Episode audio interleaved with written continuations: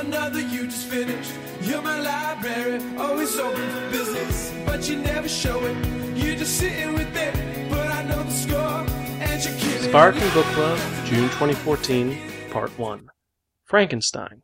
Hello and welcome to another episode of the Sparkin Book Club, brought to you by www.sparkin.com. Some podcasts and making reviews about connectly enhanced narratives. I'm your host Zan, saying konnichiwa, aloha, buongiorno, and what's up? So, so far I've hoped that your summer has been pretty awesome. Mine has been pretty relaxed. I'm still coming down from Anime Next and I'm prepping for Otakon. We're going to see how that goes. We have a meetup group if you check it out. It's actually under Anime Next Meetup Group 21 Plus.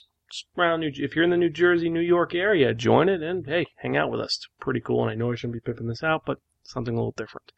So, besides that, summer's been kind of relaxed, kind of chill with me. And this is one of those books that's actually been kind of cool to read and relax to. I mean, this one was just kind of, it fits summer for some reason because summer is the time of life. Time everything in life is alive. It's there. And to quote the creator of this creation that's in this book, it's alive. And so it works for this very old school and arguably the first science fiction story of all time written by a lady named Mary Shelley back in 1818. And what we're talking about is the modern Prometheus, or as it's known commonly, Frankenstein. Now, this story has been used multiple times. It's been remade over and over again. Most popularly was the 1930s film starring Boris Karloff, or more recently, the I Frankenstein starring Aaron Eckhart. Very similar names, kind of weird. But I digress.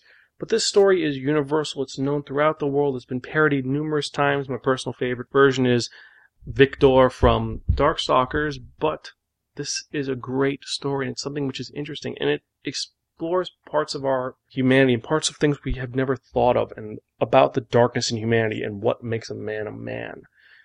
And it seems like this is a common element we've seen throughout a couple of the books we've reviewed so far and talked about. But let's get right into it. If you've never heard this story, if you've been under a rock, if you're too young to know, it's about a young man named Victor, Victor Frankenstein. And he's a very intelligent young man. His parents adopted an orphan named Elizabeth who he falls in love with and he's eventually going to marry.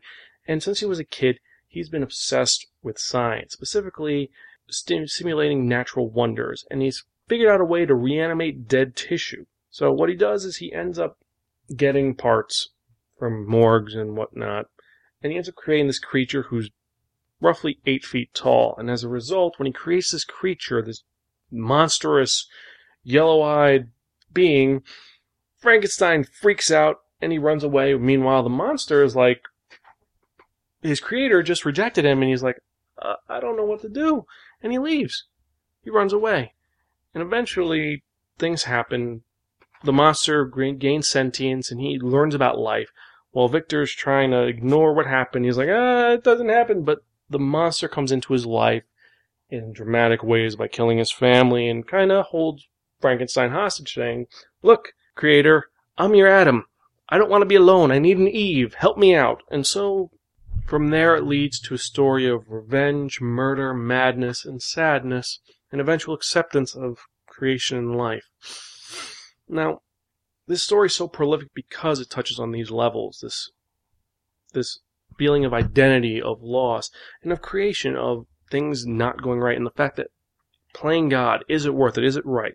And it could be used so much today. I mean, the fact is, if you are able to do it, is it right to do it? It's a big question which this story brings up. And honestly, I could see why it still holds up to this day. This, the messages still hold up. It's definitely worth checking out if you haven't checked it out. What else can I say about Mary Shelley's Frankenstein except if you haven't read it, you know, definitely check it out. And if you have read it, email me, zansparker.com. Tell me what you think. If you liked it, if you didn't, if you thought it was boring or dry, or if you thought it was a copy of the movie which came out beforehand, which someone actually thought. But I digress. So, I guess that's it for this month. I think we should get on with it. So, remember, You can check out any of our earlier episodes at www.sparkin.com. You can email me at zansparkin.com. Next for this month is we're going to be talking about Ender's Game by Orson Scott Card, going from old school sci-fi to kind of new school sci-fi, a little bit more, again, its identity, which seems to be a trend we've been following. I mean, look at Prime Prices and Zombies, The Time Machine, a lot of sci-fi we're going through, but we got some really nice stuff coming up, don't worry.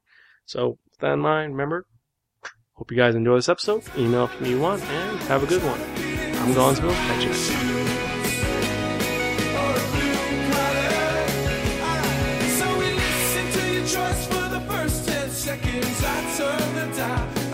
your expression. I said, haven't you learned your last lesson? I try to understand, I just don't get it.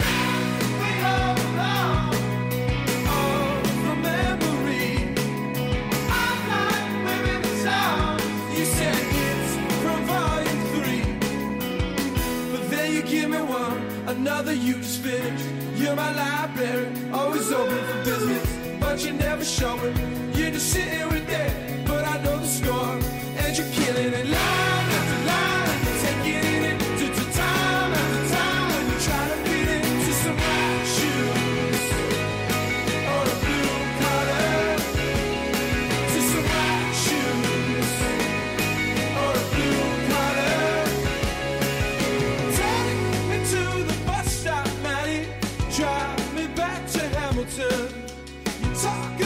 about